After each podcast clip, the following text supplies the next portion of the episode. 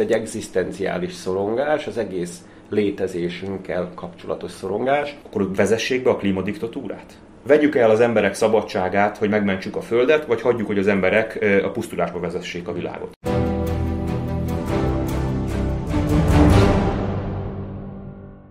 Nagyon sok szeretettel köszöntelek benneteket. Tudom, hogy mindig azt szoktam mondani az ilyen hosszabb beszélgetések előtt, hogy egy olyan interjúra készülünk most, amire már nagyon-nagyon régen vártam és végre összejött.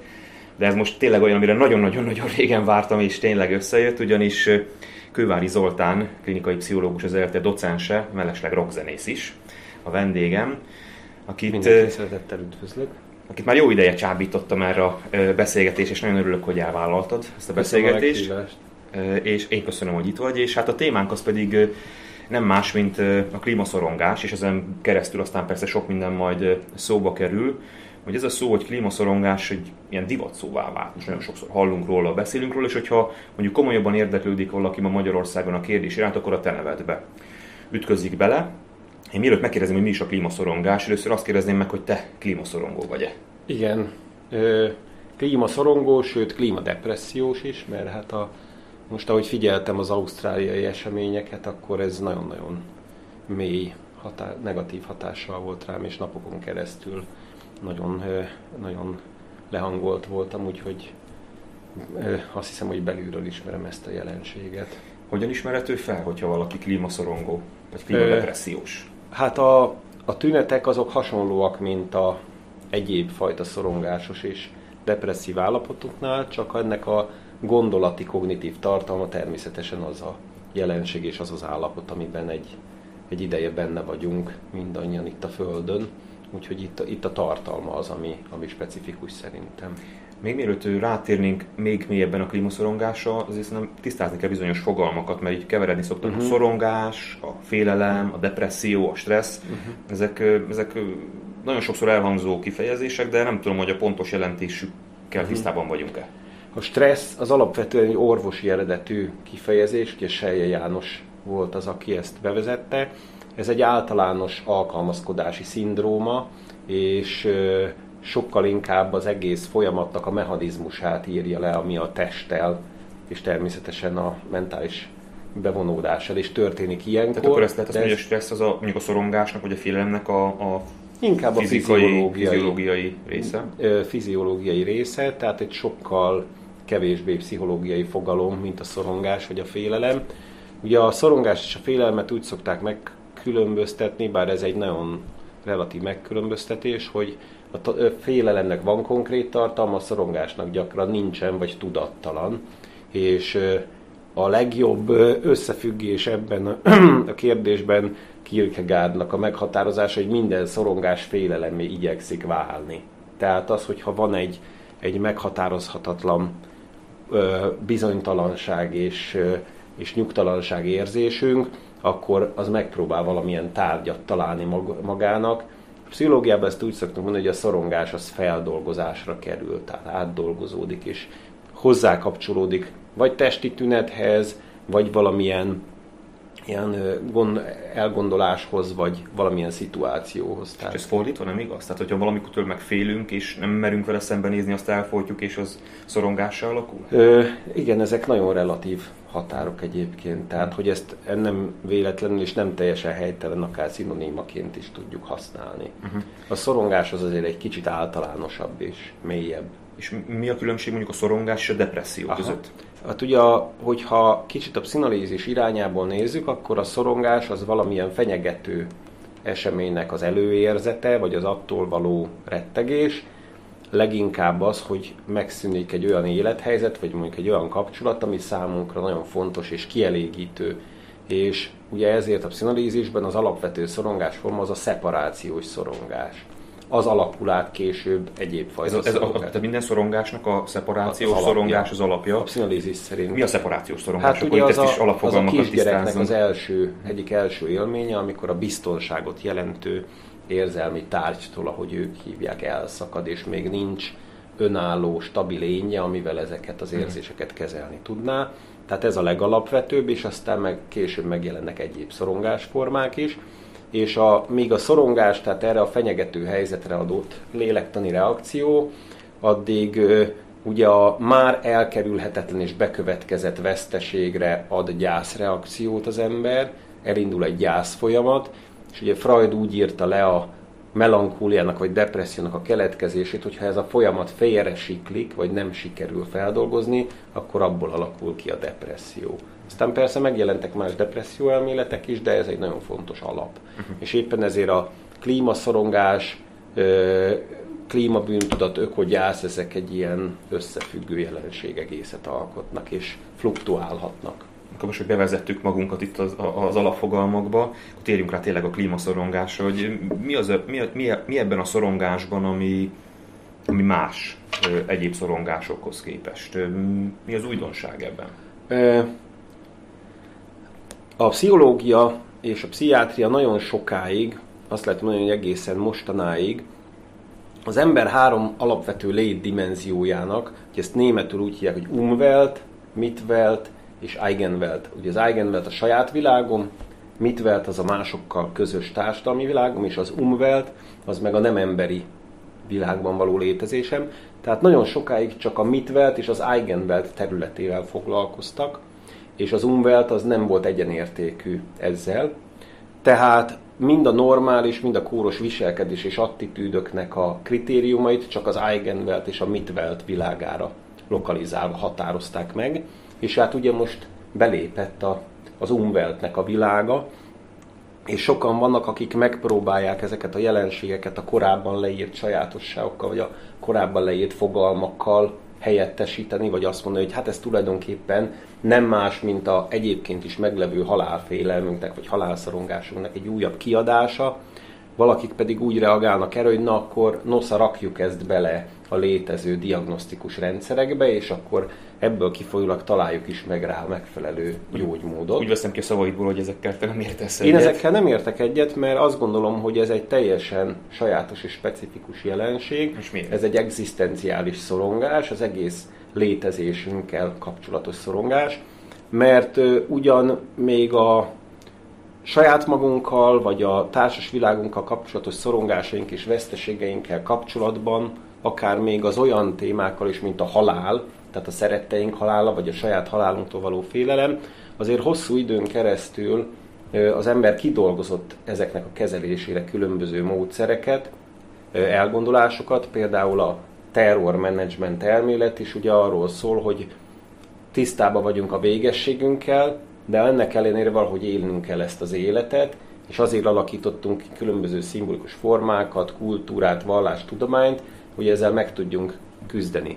Ugye a pszichoterápia is azt mondja, hogy ha valaki nagyon fontos szemét elvesztek, akkor a gyász munka az arról szól, hogy kialakítom a világhoz való új viszonyomat már e személy nélkül.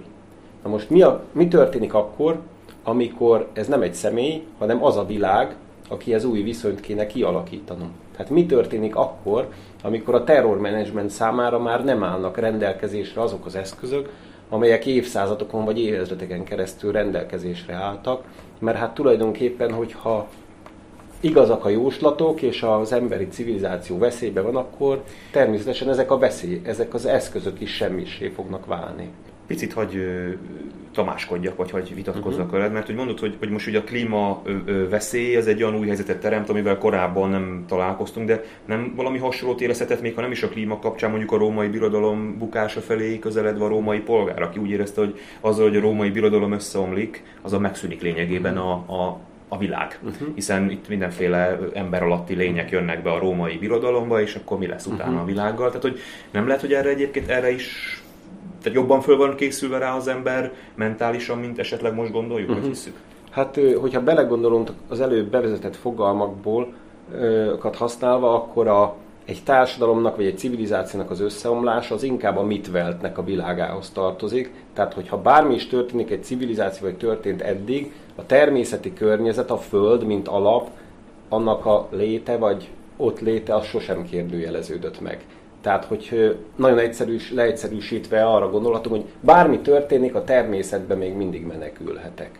Viszont, hogy egy erdőben elbújok, és addig ott vagy remekelek, amíg rendben Vagy veszek egy tanyát, és akkor földművelés. Tehát, hogy most pontosan ezek az alapok. Most nem tudunk sehová menekülni ezelől. Tehát ez, ez az, ami ennek egy ilyen minőségi má, minőségileg más dimenziót ad. De hogy a interjúidat olvasva szóba kerülnek olyan gondolatok, hogy, hogy ennek akár pozitív hatása lehet. Tehát maga a szorongás az lehet adaptív a helyzetre való reagálás tekintetében. Igen, hát ugye az egzisztenciális megközelítések azok már hosszú évtizedek óta hangoztatják azt, hogy a szorongás az nem egy kóros jelenség, bár azzá válhat, amit minden áron meg kell szüntetni, és ki kell iktatni az életünkbe, hogy boldogak legyünk, hanem a szorongás az mindig kérdéseket tesz fel nekem saját magamról, hogy hol húznak a határaim, hol kezdődik a szabadságom, hol kezdődik a felelősségem, hol vannak számomra azok a határhelyzetek, amelyek cselekvésre és állásfoglalásra kényszerítenek engem, és ha én megküzdök ezekkel a helyzetekkel, ugye pszichológiában krízisnek szoktak nevezni, akkor a krízissel való megküzdés nyomán akár még egy magasabb szintre is helyezkedhet a személyiségem, a moralitásom, stb. stb. Tehát rengeteget tanulhatok belőle, és valójában a, a fejlődésünk is arról szól, hogy ezeket a krízisekkel együtt járó szorongásokat leküzdjük, vagy megküzdünk velük. És hát ugye a klímaszorongás is valójában egy csomó kérdést tesz fel nekünk saját magunkkal kapcsolatban, hogy mondjuk helyes és autentikus volt-e a viszonyunk a természeti környezethez, ami főleg ugye az utóbbi évszázadokban sokkal inkább az egyoldalú kizsákmányolásra épült, mint sem egy ilyen partnerségre, vagy egy vagy egy gondoskodó viszonyra. És akkor azt mondod, hogy a természethez való viszonyunknak az újraértelmezése lehet a megoldás? Igen, mindenféleképpen. És erre képesek vagyunk? Tehát, hogy az az, az ember, mert, mert hogy ez, e, tehát a jelenlegi világképünk egy emberközpontú világkép, uh-huh. amit ugye mondhatunk akár úgy, hogy humanizmus, és uh-huh azért nagyon rosszul cseng bizonyos szempontból azt mondani, hogy a humanizmuson túl kell lépni. De hogy mégiscsak vagy, erre van szükség? Uh-huh. Vagy pedig ugye arról van szó, hogy míg eddig a törődésünket, empátiánkat, szeretetünket, azt nagy részt az a Mitvelt és az Eigenveltnek a világára tartottuk fent, és lehet, hogy az lesz a következő lépés, hogy be kell látnunk, hogy ezt nem korlátozhatjuk ide, hanem bizony a természet és a természeti környezet és a természet egyéb teremtményei is ugyanúgy igénylik a mi gondoskodásunkat és törődésünket, mert kölcsönösen függünk egymástól. Hát mondjuk az emberi jogok alapvető nyilatkozata mellé oda kell majd vigyeszteni az állati, állati jogok, a növényi jogok és a természeti jogok egyetemes nyilatkozatán? Hát, én szerintem nincs más lehetőség. És képesek vagyunk erre? Most ugye ezt kérdeztem már, de nem vartuk el, hát, mert, mert hogy speciál én, én ezügyben akkor a depressziós oldalhoz tartozom, tehát hogy az egész emberiség arról szól, nem, hogy hát nekünk szükségünk van az önbecsülésre, szükségünk mm. van arra, hogy magunkat a világ központjaként értékeljük, és hát hogyha volt a történelemben nehéz feladat, akkor, akkor ez az, hogy hogyan tudunk most a saját magunkat hát a központból ki ez, ez egy kérdés, ez egy kérdés. Ettől még az embernek az irányító szerepe az nem kérdőjeleződik meg, csak egy bölcs irányítónak, és nem egy kizsákmányoló vagy egy önző irányítónak, vagy szervezőnek kell hát lennie. kellemetlen vagy kényes, és hogyha mondjuk azt látják a világ vezetői, hogy próbálkozunk itt a klímaszorongás átalakításával és a felelősségtudat megerősítésével, már bevezettük az állati, meg növényi jogok egyetemes nyilatkozatát, de csak nem akar ez az ember mm. új alapokra, mert hogy ezek csak szavak egyenes mm. nyilatkozatok, ezek nem, az emberi jogok sincsenek mindenhol mm. betartva azért, mert van ilyen nyilatkozat, és azt látja mondjuk a világ vezetői, akik már ráadásul, akiket mondjuk már meggyőzött Greta Thunberg, hogy mm. valamit tenni kell, azt látják, hogy nem működik valami, akkor vezessék be a klímadiktatúrát. Tehát, hogy ö, az, csak nagyon lesarkítva, ö, vegyük el az emberek szabadságát, hogy megmentsük a Földet, vagy hagyjuk, hogy az emberek a pusztulásba vezessék a világot? Hát ö, valahogyan biztos partnerré lehet őket tenni ebben. Hogyan? Tehát, hogyha ha mondjuk számomra teljesen evidensnek tűnik az, hogy mondjuk a családtagjaim, a barátaim és a honfitársaim érdekében mindent megteszek, mert eddig tart az én empátiám és szeretetem, hogyha pontosan ez a határ máshova lesz kitolva, tehát az énünknek nem csak a, ezek a dolgok lesznek a részei, hanem a, az ökológiai szféra is, akkor tulajdonképpen ez egy spontán hűségnek a kialakulásával kell, hogy együtt járjon. Tehát akkor nem kell rám, ahogy nem kell rám kényszeríteni azt, hogy szeressem a családomat, szeressem a hazámat, hogyha ugyanúgy a világom részének tekintem a az ökológiai szférát, amiért felelősséggel tartozom, akkor arra se kell engem rákényszeríteni. Persze mindig vannak kivételek, mert vannak, ugye, akik elhanyagolják a családjukat, vagy elhanyagolják a egyéb teendőiket, tehát itt is ez ilyen, de hogyha ez egy általánosan elfogadott értékké és érzelmi elköteleződésé válik, akkor az emberek ezt nem kényszernek, hanem... De hogy válik ez azzá? Tehát, hogy azt értem, hogyha eljutottunk oda, hogy ez egy ilyen bensővé vált ö, ö, igényesség, vagy nem is tudom, mi talán a helyes kifejezés, akkor talán van remény. De, de odáig el kell jutni, és jelen állapotban azért ettől elég távol állunk, ebben talán uh-huh. megegyezhetünk, és több helyen szóba kerülnek a, az írásaiban, vagy az interjúidban az, az a terápiás szituáció, amikor egy állapotromlás uh-huh. következik be a terápia elején. Hiszen Igen. az ugye ahhoz, hogy valami újat építsünk, az bizonyos uh-huh. régi struktúrákat le kell rombolni, szembe kell nézni elfolytott félelmekkel, szorongásokkal képes az emberiség, vagy úgy általában az ember képes elviselni egy ilyen állapotromlást? Pláne akkor, amikor a, a pozitív pszichológia mindenhol arra kéri, hogy legyen boldog? Hát reméljük, hogy sok ember képes ezt. És a pszichológiának is pontosan ezt kell képviselnie, hogy, hogy nem az egyénnek a feltétlen hedonista boldogsága az, ami a legfontosabb, hanem egy sokkal összetettebb feladatra kell koncentrálni, és én ezért hangsúlyozom mindenhol a az egzisztenciás pszichológiának a fontosságát, mert pontosan ez az az irányzat, ami, ami nem ebbe a hedonista és egocentrikus irányba vezeti el a, a megközelítéseket, hanem ezeket a negatív aspektusokat is ugyanúgy szem előtt tartja. Hogy látod, de hogy azért tamáskodom továbbra is ezen a dolgon, mert hogy azt látom, hogy miközben mindjárt beszélünk egy picit az egzisztenciális pszichológiáról is, azért nem, nem ez ma a pszichológia uralkodó irányzata sajnos. Ott van például a pozitív pszichológia, aminek nagyon sok szép eredménye van, de azért mégis a társadalmi leképeződésében nagyon sokszor azt látjuk, hogy pontosan ezt az irányt mhm. erősíti, és azt, a, azt, a, azt erősíti az emberekben, hogy a, a rossz dolgokkal, vagy a negatívumokkal ne nézzünk szembe, uh-huh. vagy, vagy, vagy söpörjük a szőnyeg alá például a pozitív pszichológiának ez a fajta sikersz történet, ami, aminek most a tanúi vagyunk, ez a klímaváltozás tekintetében értelmezhető, vagy értékelhető? Vagy, vagy hogyan viszonyulsz hát, egyáltalán a pozitív pszichológiához? Én sosem merültem bele, tehát hogy csak felszínesen ismerem, és bizonyára nagyon fontos és hasznos eredményei vannak, de amikor ilyen kérdések kerülnek szóba, akkor szerintem ez a megközelítés, hogy ennek a lehetőségei azok korlátozottak és azért gondolom, hogy mint ahogyan a klíma katasztrófával kapcsolatban egyébként is nagyon sok területen paradigmaváltásra van szükség, úgy a pszichológia tudományában is szükség van egy paradigmaváltásra, mert úgy tűnik, hogy azok a, az akadémiai pszichológia, illetve a mindennapi vagy pop pszichológia által ö, Pop pszichológia? Pop pszichológia. Ezt, ezt definiált, hogy Hát a pop pszichológia, a pszichológiának az a része, ami belefolyik a mindennapi gondolkodásba, és mondjuk megjelenik a, a népszerű pszichológiai könyvekben. Tehát amikor bemegyek a könyvesboltba, és akkor mindenhol pszichológiai az az könyvek. pszichológia. Ugye ez meg lehetett figyelni, hogy míg a 90-es években ez elenyésző mértékben volt jelen, mondjuk a magyar könyvesboltokban, most már a pszichológiai könyvek kínálatának a nagy részét poppszichológia hmm. alkotja, mert hogy az embereknek van erre igényük.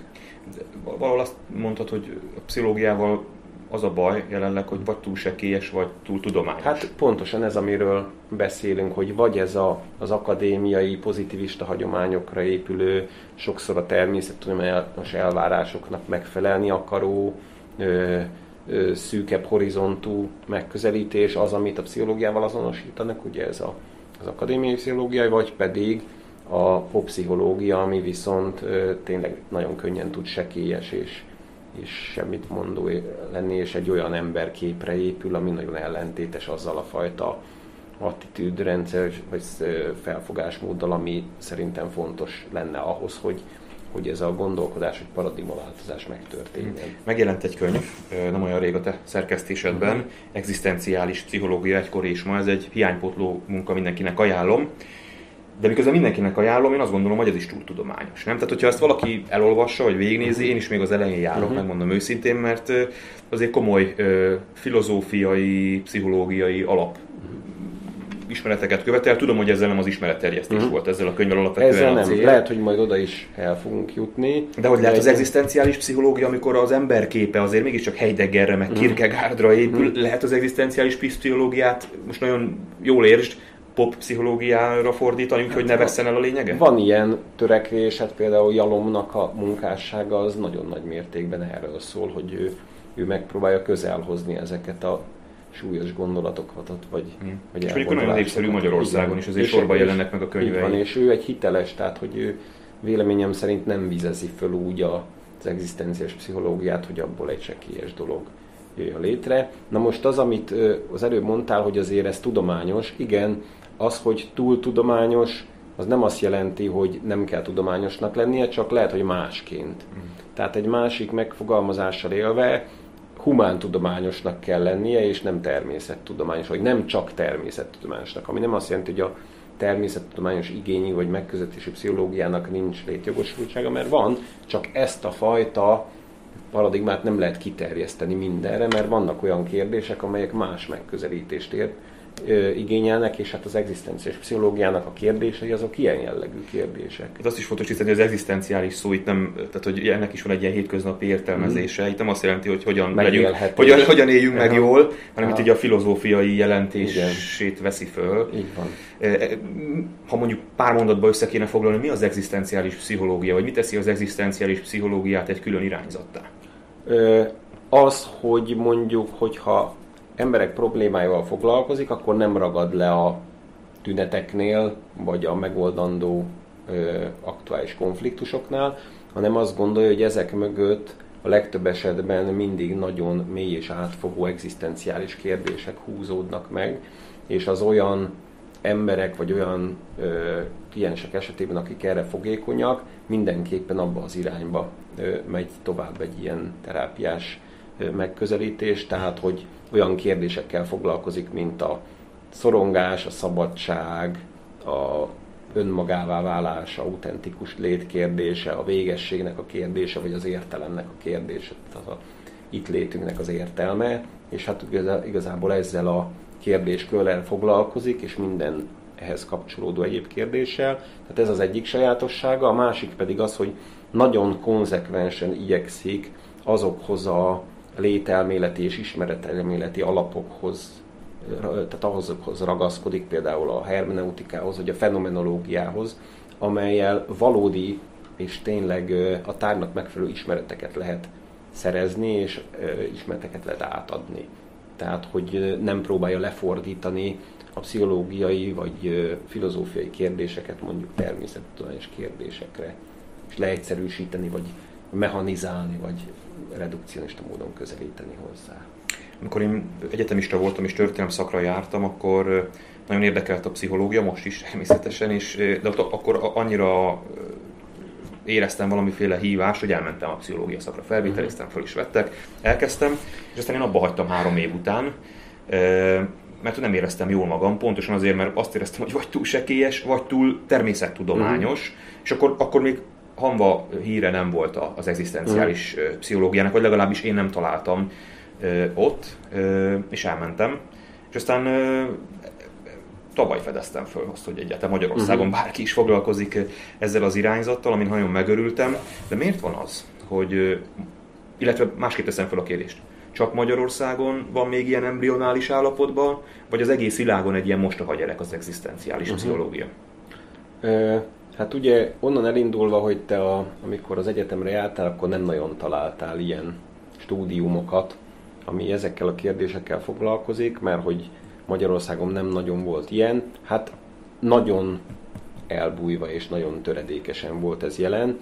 A könyv ö, egyébként többek között azért jött létre, mert hogy megpróbáltuk összeszedni azokat a magyarul már megjelent szövegeket, amik ebbe az irányba sorolhatók, de nagyon nehezen beszerezhetők, és hogy legyen meg ez egy helyen, mert ezek nagyon értékes szövegek, és azt mutatják, hogy ha elszórva is, de volt érdeklődés már egészen a, egészen a 60-as évektől kezdve Magyarországon e, ez irányzat iránt, de ö, inkább aztán a 80-as, 90-es években voltak ilyen törekvések. És, és miért, miért, miért nem tud, tudott áttörni? Hát azért, mert ezért ez egy interdisziplináris dolog. Tehát, hogy a, a fő kérdések megértésében legalább vagy hasonlóan járatosnak kell lenni a modern filozófiában is, mint a pszichológiában. És hát ugye a magyar pszichológia történelmi adottságának fogva, főleg az egyetemi pszichológia az nagyon a kísérleti pszichológiának a hagyományaira épült, ami nagyon távol áll ettől a megközelítésmódtól. A másik, ami amilyen szinten jelen volt Magyarországon nincs a pszichológia, ugye az a klinikum vagy a terápia világa, arra meg a pszichonalízis nyomta rá nagyon sokáig a bélyegét, ami azért nem áll annyira messze az egzisztenciális pszichológiától, de azért mégis más. És aztán utána, amikor bejöttek az egyéb módszerek Magyarországon a 90-es évektől kezdve, akkor ugye ez az, ez az irányzat ez éppen nem volt olyan népszerű, vagy olyan, olyan elterjedt a világon se, és éppen ezért nem, nem ö, ö, jelentek meg ilyen, ilyen, ö, ilyen irányzatok Magyarországon. Egyébként most jelenleg van kettő is, az egyik az a Frankli rogoterápia, a másik pedig a design analízis, mind a kettőnek van ö, Magyarországon egyesülete. A ö, design analitikus egyesület az, ö, az jelenleg ö, van abban a fejlődési stádiumban, hogy hamarosan majd akreditált módszerré fog válni. Tehát a könyvnek és az ekköré szerveződő aktivitásoknak az elsődleges célja az az volt, hogy, hogy behozza a köztudatba, meg tudatosítsa azt, ami nagyon sok mindenkinek egyébként implicite benne van. Tehát én azt gondolom, hogy nagyon sok pszichológust és nem pszichológust érdekelnek ezek a kérdések és ez a megközelítés, csak ennek nem nagyon volt eddig fóruma a, a mottoja ennek a könyvnek az pontosan egy Rolomé idézet, aki, aki egyébként hagyd tegyem itt hozzá az én fájdalmat, én ismerem őt, meg meg is van sok könyve, de mind Angliá vagy Amerikából. Mm. Hát, hogy egyetlen egy könyve nincs magyar nyelvre lefordítva, ez csak így a esetleges fordítók, ha nézik, a, meg kiadók a műsort. Szóval minden terapeuta egzisztencialista, amennyiben jó terapeuta. Tehát hogy van. lehet, hogy akkor ez nem is egy külön irányzat, hanem egy, egy szemléletmód. Egy szemléletmód. Így van. Tehát az egzisztenciális pszichológia, ahogy Róló is hangsúlyozza, ez nem egy speciális technikáknak a gyűjteménye, mert egyébként is relatíve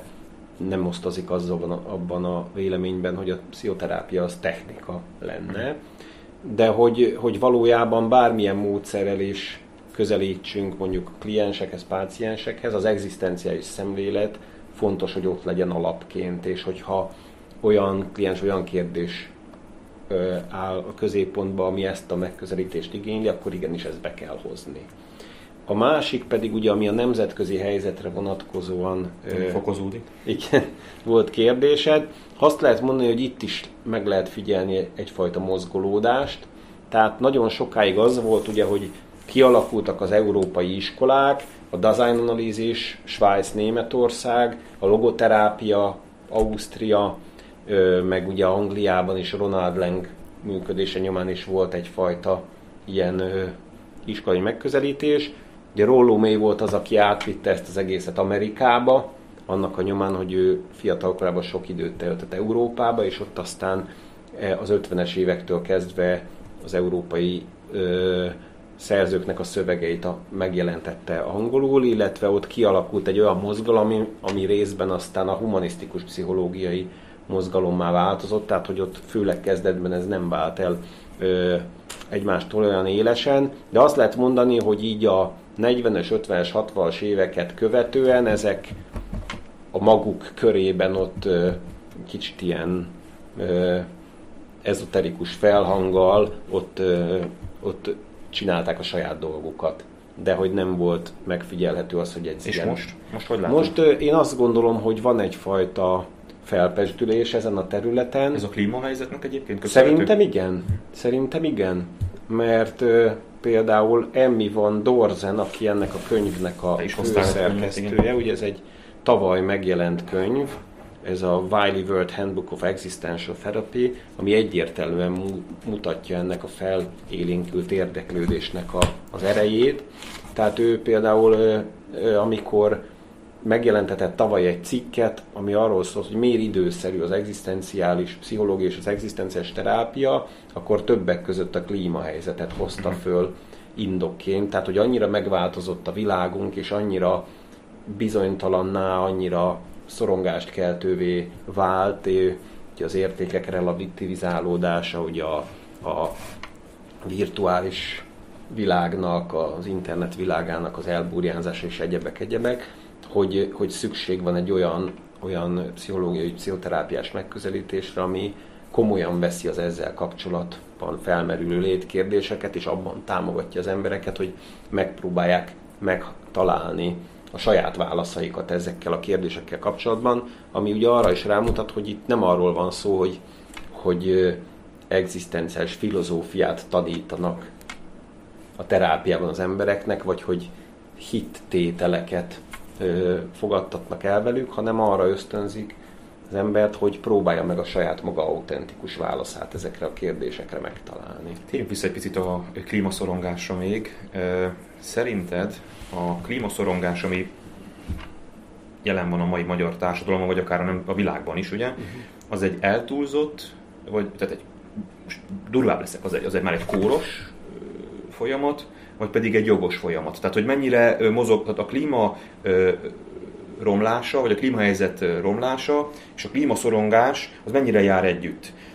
Kéz a kézben járnak, a, a klímahelyzet sokkal rosszabb, mint amennyire mm. szorongunk, vagy sokkal jobban szorongunk, mint amennyire rossz a helyzet. Ezt nagyon nehéz megítélni, ugyanis a, az állapot, tehát akár a környezetnek, akár az emberi lelki egészségnek a társadalmi reprezentációja az soha nem az objektív valóságot tükrözi, mert lehet, hogy olyan nem is létezik, tehát hogy mindig megkonstruáljuk ezeket a ö, valóságképeket, és ez tényleg nagyon nehéz megítélni, hogy most a, a tényleges helyzet rosszabb, mire reagálunk. Tehát a klímatagadók szoronganak a legjobban? Elképzelhető, ugyanis ez is egy külön kérdés, és egy, és egy, egy külön vizsgálati terület, és hát a, a tagadás az a hosszú ideje leírt egyik legismertebb elhárító mechanizmus, amit már Freud és a korai pszichonalitikusok is leírtak, hogy a valóság tagadása az a szorongás ellen, elleni szorongás elől való menekülésnek az egyik legbevettebb eszköze, mind egyéni, mind csoport szinten. Annak nem látod a veszélyét? Én egyébként speciál látom, de ez téged nem befolyásoljon a válaszadásban, csak hogy annak a veszélyét, hogy hogy a politika fölismerve azt, hogy a klímaszorongás jelen van, ezt mondjuk a saját játékszerévé teszi. Hogy mondja csak egy példát, nem régiben csináltunk egy adást a félelemről meg a mhm. szorongásról, és akkor megkérdeztem az utcaemberét, a Battyányi téren, tehát lehet, hogy ez nem reprezentatív uh-huh. az egész ország, de azért mégis a Battyányi téren fiatalt, idős, idősebbet, hölgyet, urat megkérdeztem, és akárhány embert megkérdez. És az volt a kérdés, hogy a migrációtól, a digitalizációtól, vagy a klímaváltozástól, vagy valami mástól uh-huh. fél a legjobban, és mindenki. Tehát nem úgy, hogy megoszlottak a válaszok, hanem mindenki a klímaváltozástól uh-huh. félt a legjobban. Hogy nem félő ebben a helyzetben, hogy a politika azt mondja, hogy hoppá, hát akkor majd lehetőség uh-huh. arra, hogy a, ezt a klímaszorongás klímahisztériává növeljem, és azt kihasználja. Aha. Hát igen, csak ugye itt az a különbség, hogy amikor a politikusok morális pánikot igyekeznek kelteni bármilyen témában, és aztán a helyzet leg ö, kompetensebb megoldójaként saját magukat próbálják ö, prezentálni, és ezáltal a politikai tőkét kovácsolni ebből, akkor mindig lehet fel, meg lehet figyelni, hogy van egy konkrét ellenségkép, hogy ki okozza ezeket a jelenségeket, a migránsok, liberálisok, zsidók, stb. stb. Tehát, hogy mindig megvan az ellenségkép, viszont akármennyire próbálják mondjuk rákenni klímahisztériát zöldekre, akárkire, azért a, a világméretű klímaváltozásnak az okai mi vagyunk. Tehát, hogy itt nem lehet elkülöníteni egy olyan egyértelmű ellenséget, Mi akire... Aha, a tükörben Igen. kell nézni. Tehát, hogy nem lehet egyértelműen körülhatárolni egy olyan társadalmi réteget, egy olyan vallás követő népcsaj, bárkit, akire azt lehet mondani, hogy te okozod a klímát, ez nem ez egy, ez egy, ahogy te is mondod, ez egy önismereti kérdés, hogy mennyire tudjuk felismerni a saját részességünket ebbe, és mennyire tudunk felelősséget vállalni ezzel kapcsolatban. Ö, említetted a migrációt. Egzisztenciális pszichológiai tekintetben, ami az elmúlt években a magyar társadalomban történt, az migrációs szorongás, migrációs depresszió, migrációs hisztéria, vagy, vagy, vagy egyszerűen csak uh-huh. egy jogos társadalmi reakció valami veszélyre. Uh-huh. Hogy látja ezt az egzisztenciális pszichológus? Hát az a helyzet, hogy az egzisztenciális pszichológiának nem tartozik az erősségei közé a társadalmi folyamatokra való reflexió. Vannak ugyan olyan szerzők, akik részben ide sorolhatok, mondjuk Erich Fromm, akinek nagyon nagy tudatossága volt ezen a területen, szóval a, a klasszikus egzisztenciás fogalmakat, azokat szerintem nagyon nehéz ezekre a helyzetekre maradéktalanul alkalmazni.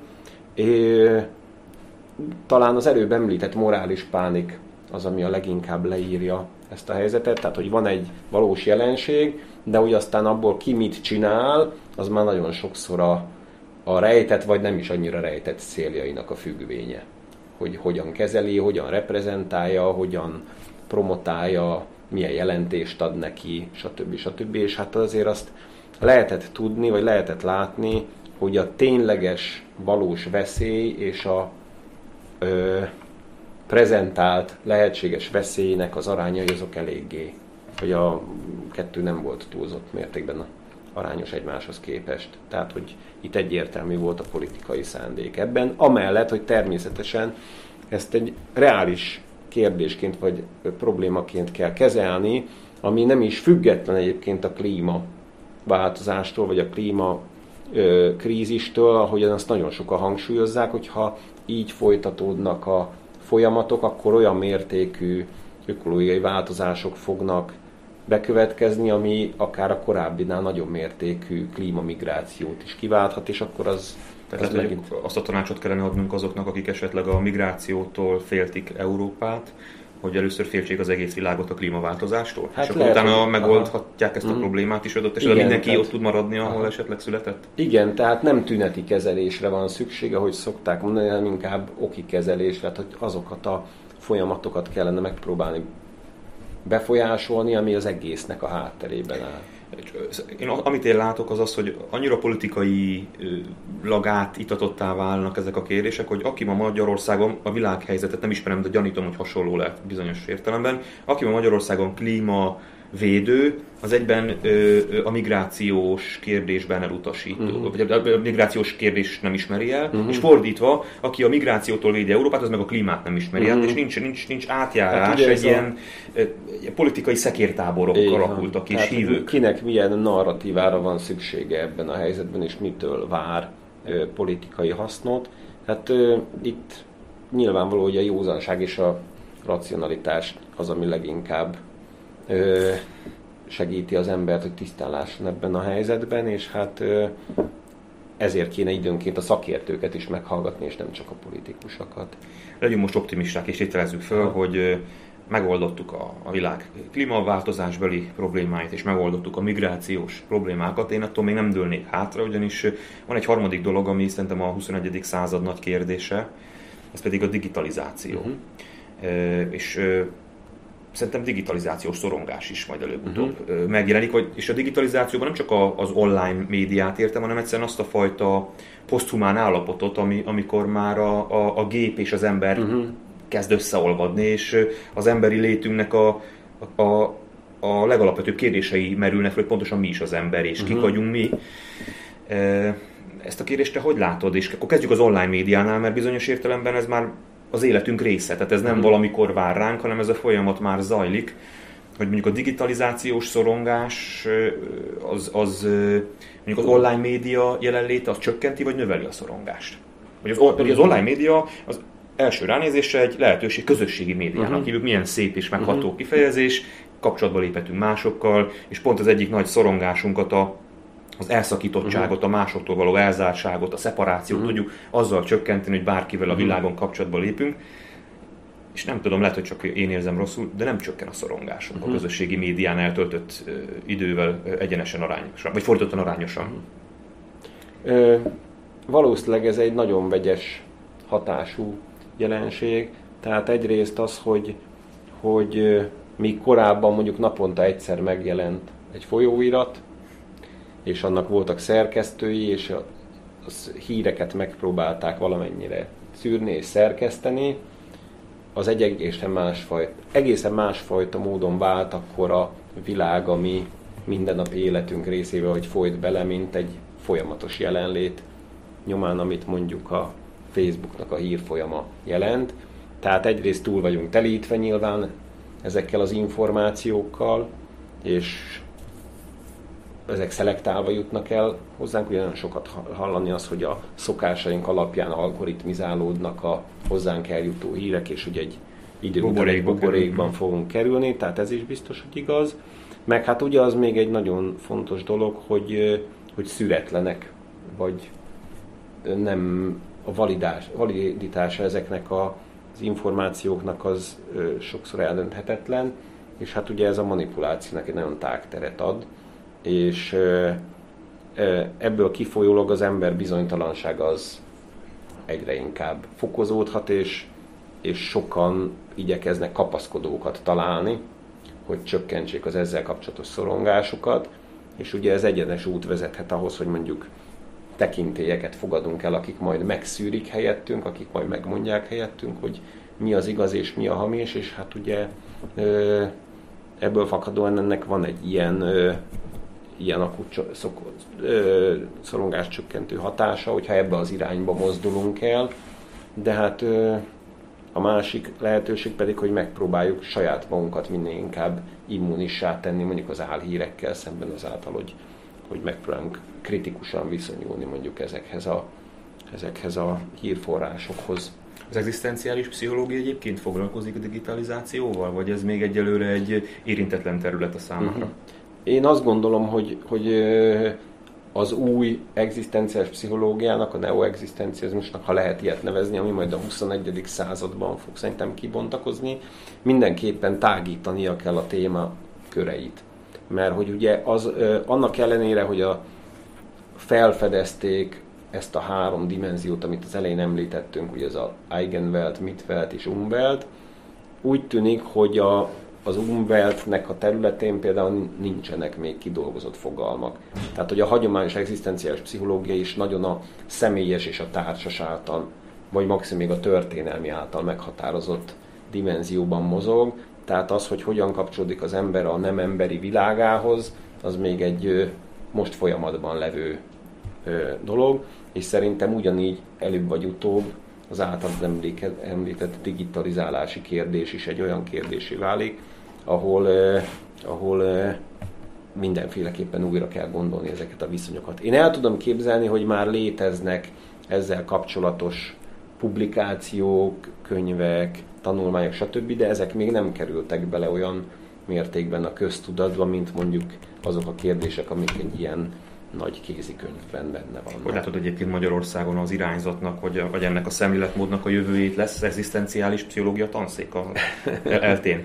Reméljük, hogy lesz. Reméljük, Van ilyen cél lesz. egyébként? Ö, hát minden esetre az egy nagyon fontos és ö, örömteli dolog, hogy kurzust már sikerült meghonosítanunk, tehát hogy most már ö, többedik éve rendszeresen mindenféleben indul egzisztenciális Sikeres a kurzus? Nagyon sikeres, mert ö, volt olyan hallgató, aki azt mondta, amikor kérdeztem a fél év elején, hogy mi volt neki a motivációja. Ugye szoktunk egy ilyen első kört csinálni kurzuson, a kurzus felvételére, és nagyon sokan szokták mondani, hogy már nagyon régóta tervezték, és volt olyan is, aki azt mondta, hogy végre sikerült bejutnom, ami ugye ezek szerint azt jelenti, hogy, hogy nem olyan könnyű uh-huh. ezt a kurzust fölvenni, mert hogy sokan érdeklődnek iránta.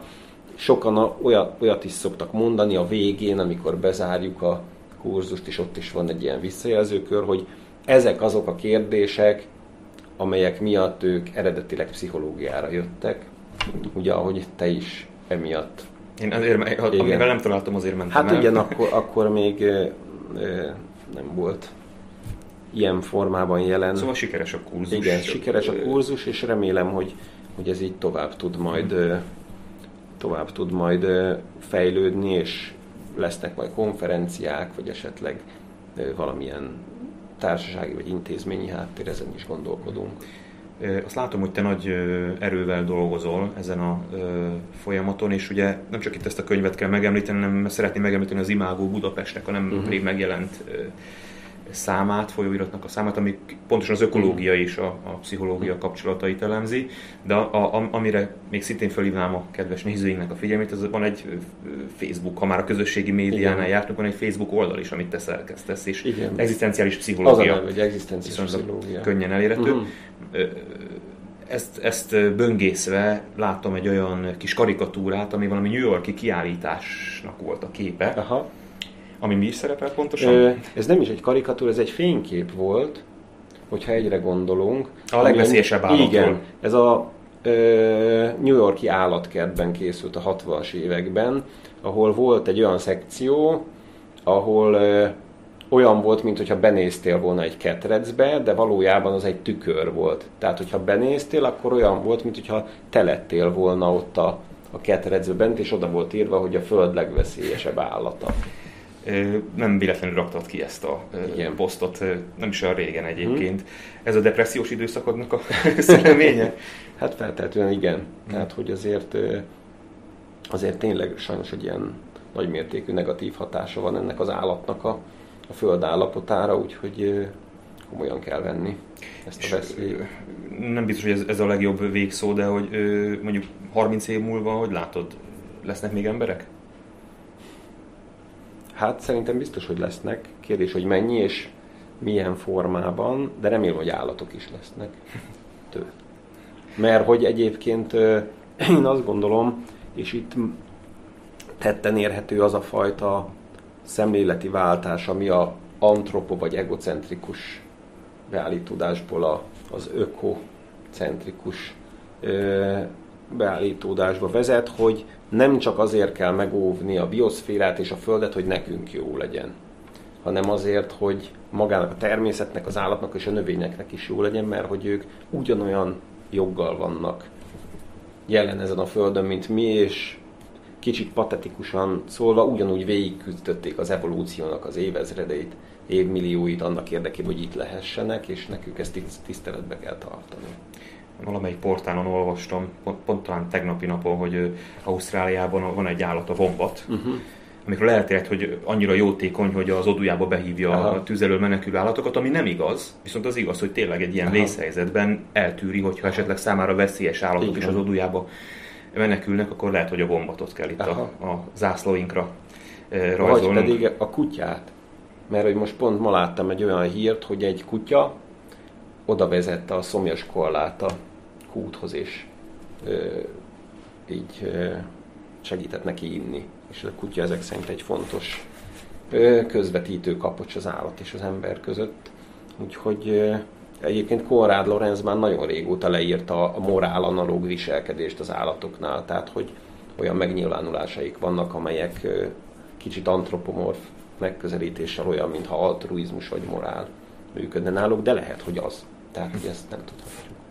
Nagyon szépen köszönöm ezt Én a beszélgetést, és hát azt kívánom mindannyiunknak, hogy azok a nehéz és mély kérdések, amikről itt ma beszélgettünk, az, az a, a szónak a jó értelmében vett pop pszichológia szintjén is minél több emberhez eljussanak, és minél több emberrel hassanak. Mindenkit arra kérek, hogy legyen klímatudatos, mindenkit arra kérek, hogy olvassa bizalommal és szeretettel ezt a nagyszerű könyvet, és iratkozzon fel az Egzisztenciális Pszichológia Facebook oldalára. Ez volt a mai adás, köszönöm, hogy itt voltatok, legközelebb is izgalmas témában és izgalmas személyel fog beszélgetni, sziasztok! Ahhoz, hogy a 21 vlog fennmaradjon, a te segítségedre is szükség van. Kérlek, hogy légy a támogatóm a Patreonon.